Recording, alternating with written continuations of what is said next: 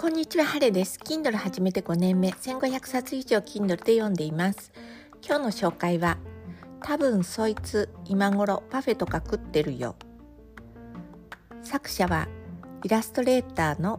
ジャムさんです。少し前に評判になったこの本ですが、今では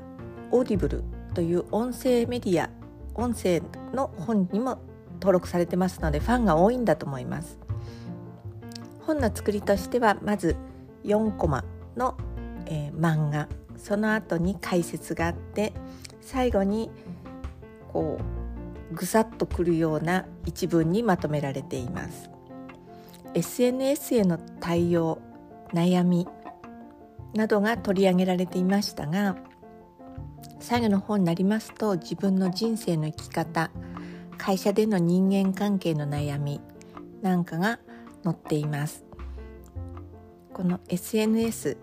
見過ぎてしまうそこの話題を、うん、自分のこととして捉えてイライラするあるいは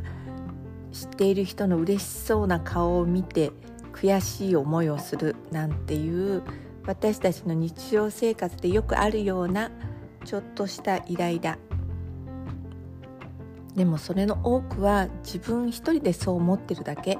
他の人は何の気にもしていないんだっていうようなところが考え方の基本です。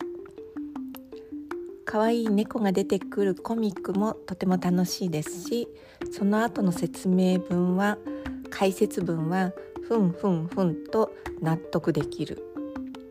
これは精神科の先生が監修されているようですので納得できるのもあの分かります。可愛い猫さんのコミックのところだけを見るもよしその後の一文で深く胸に刻むもよしもしかすると今も使っているスマホあるいは SNS 会社の人間関係で悩んでいる方読んでみませんか？晴れでした。